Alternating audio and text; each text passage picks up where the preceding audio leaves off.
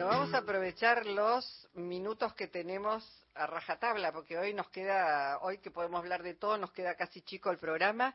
Está Ana Padovani con nosotros, con nosotras, y Ana nos cuenta, Ana Padovani, actriz, eh, cuentista, cuentera, relatora, cuentera, está bien decirte cuentera también.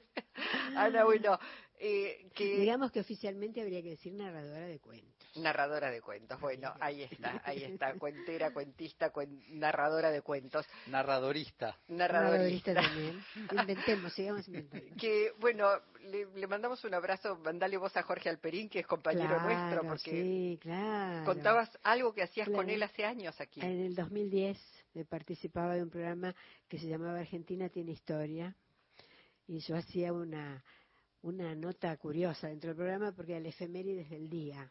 Una efemérides apócrifa, porque eran inventos. Todos los días se tomaba el efemérides real. Pero entonces esto, imagínate, dicho por Catita y Pepe Arias. Entonces era, era un dislate, muy, muy gracioso. Bueno, Ana. Estos son mis voces, mis personajes. Son, tus personajes y estás haciendo Vida y Milagros de Nini Marshall. Así es. Primero, digamos, ¿dónde estás? Día y hora. Estoy en el Teatro del Pueblo, que queda en la Valle 3636. Eh, estoy los sábados a las 17 horas.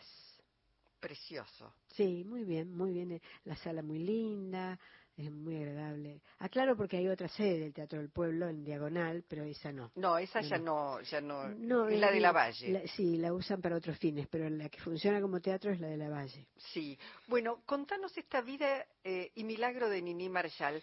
Eh, ¿Qué estás tomando? ¿Textos de, la propia Nini? Por eso se llama Vida y Milagros, porque por un lado cuento la vida de ella, de Nini Marshall, su vida, y los milagros que fueron sus personajes. O sea que voy contando la vida y cómo gestaba los personajes, qué la inspiraba, de dónde salía esto, ¿no? Y después los hago, en este caso lo hago con un actor, que es Juan Senco, que hace de Torri, porque claro, Nini lo hacía en la radio con Juan Carlos Torri, claro. convengamos, ¿no?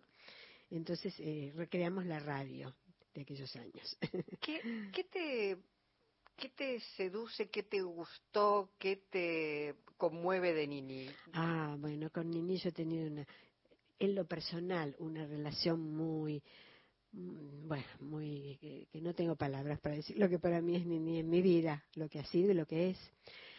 Yo la conocí personalmente, empecemos por ahí. Hace muchos años, cuando yo empecé contando cuentos, por los, allá por los 80, iba a ser mi primer espectáculo en, Liberarte, cuando Liberarte era no lo que es hoy, era una especie de infame sucuchito allá abajo, que había que bajar escaleras, que teníamos, no había pared, en un lado había una cortina, era un lugar... Yo, eh, a ver, iba a ser un espectáculo de narración de cuentos de grandes autores de la literatura universal, de Chekhov, de Saki, de, Cortázar, de los grandes autores, digamos. Entonces, en ese momento me dirigía Héctor Malamud, un gran actor que ya no está con nosotros, querido Héctor, y él me escuchaba hacer cosas con... Para mí, el personaje de Catita me, cuando he tenido que salir de alguna de algún apuro, lo que quiere que le diga, papá, esto estamos nosotros, para servir a usted, ¿bien? Él me escuchaba hacer estas cosas y me dijo, ¿por qué no haces un texto de Nini? Dije, ¿a vos te parece, Héctor? Sí, sí, me animó.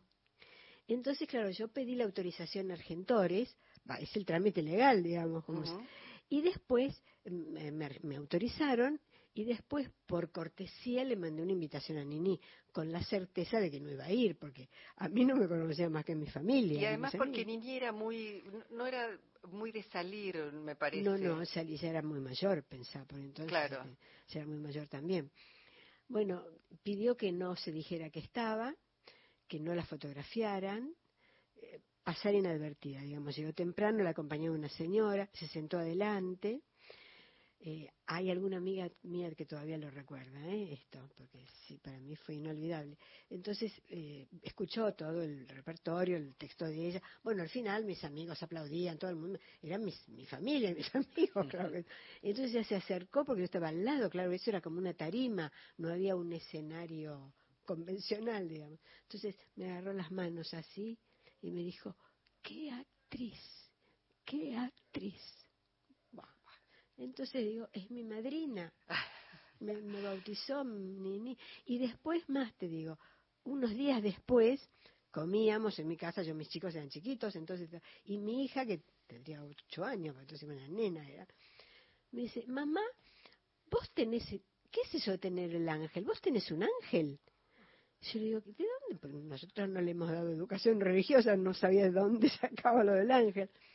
Le digo, ¿qué es eso? Porque dice, porque esa señora viejita que te fue a ver, cuando se iba me dio un beso y me dijo que tenía que estar contenta porque vos tenés el ángel. ¿Qué es eso? Qué hermoso. Entonces, es un mensaje que me dejó Nini también y, y le he estado siempre tan agradecida. Es más, te digo, el personaje de, de Catita, sobre todo, en mi vida profesional, ha sido mi, mi, no sé cómo decirte. Mira, una vez teníamos que hacerle un homenaje a Marilena Walsh en la Feria del Libro, donde yo estaba en la Comisión de Literatura Infantil, y teníamos que, que era muy difícil, María Elena.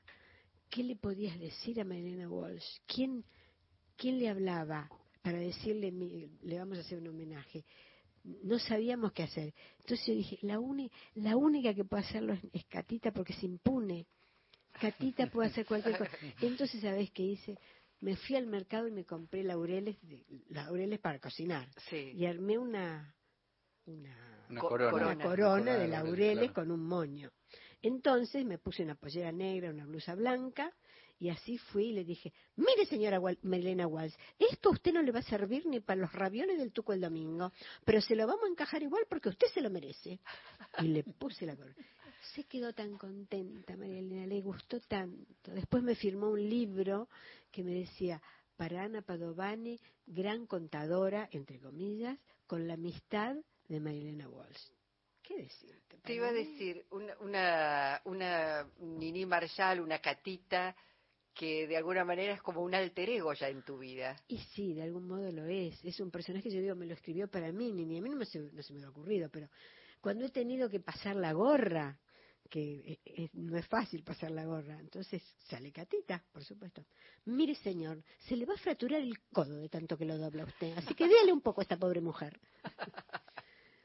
es decir, para estas situaciones eh, apelo a Catita. Mm. Acá estoy haciendo otra cosa, porque acá estoy contando la vida de Nini y cómo gestaba, de dónde surgían estos personajes.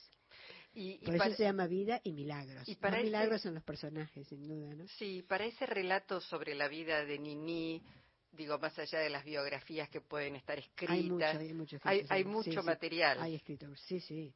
Por empezar está el libro de las memorias de ella, mm. que es mi base, digamos. Y después otros escritores han, más teóricos, digamos, se, ha, se ha pensado y se ha trabajado mucho. Incluso fíjate que los, eh, hay una grabación con todos los asientos de sus personajes en la Escuela de Lingüística de la Universidad de La Plata, en el Instituto de Lingüística, porque eh, es un estudio de, un lingüista propiamente, ¿no? Sí. Todo como le habla doña Pola quiere que le diga. O, la Mónica Bedoya Huello, quería cualquiera, los que quieras. Ni que decir de Cándida, pues que Cándida, vamos, Loureiro Ramayada, que soy yo. Bueno, es un estudio que eh, realmente merece ser estudiado este, esto, ¿no? Y yo soy intérprete, digamos, yo soy intérprete de, estas cosas que decía, y en este caso cuento la vida de ella y cuento cómo gestaba, de dónde le salían estos personajes. Mm. No les voy a contar toda la historia porque tienen No, no, hay que ir al teatro, hay que ir al teatro del pueblo. Pero, pero es muy interesante cómo, cómo surgían en ella los personajes, ¿no? Sí. ¿Sabes qué me parece buenísimo? Que eh, Ana no está imitando a Nini haciendo sus personajes. Le está dando una segunda vida a los personajes que se pensó que no iban a tener una segunda vida. No, no, yo, yo soy intérprete, yo soy intérprete de lo que Nini, de, ella, digamos. Alguna vez he apelado, como en esta circunstancia que me he visto en apuros, he apelado a la, a la Catita porque es un personaje que me, digamos, yo le agradezco que lo haya creado ella. Nunca me lo voy a atribuir a mí. El personaje lo creó ella.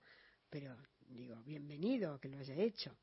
Y yo acá cuento la vida, la vida de ella, cómo gestaba, de dónde, de dónde venía esta inspiración, qué cosas le inspiraban. Sí, y qué poder de observación, además, de una Argentina, además, en crecimiento, llena de, inmigrantes. claro. Eh, digo, sí, sí. y estaba la mirada, si querés, eh, graciosa, pero no ridícula de esos de esos personajes. Que eso también, digo, no no era una mirada para ridiculizar. No era claro, no se burlaba de, no era, no, no, no, para nada. Y eso es notable también, digo, ese poder de observación de Nini de poder captar todas esas diferencias, esa mezcla que, bueno, era cotidiana en el Buenos Aires de ese momento. Claro, claro. Sí, pienso lo difícil que encontrar es encontrar a alguien que pueda sintetizar tanto. Eh, claro, era una genia, era, un genio. bueno, estamos terminando el programa. Ana, reiteremos otra vez. Eh, porque si de reiterar se trata es otra vez, obviamente. Vida y milagro de Nini Marshall.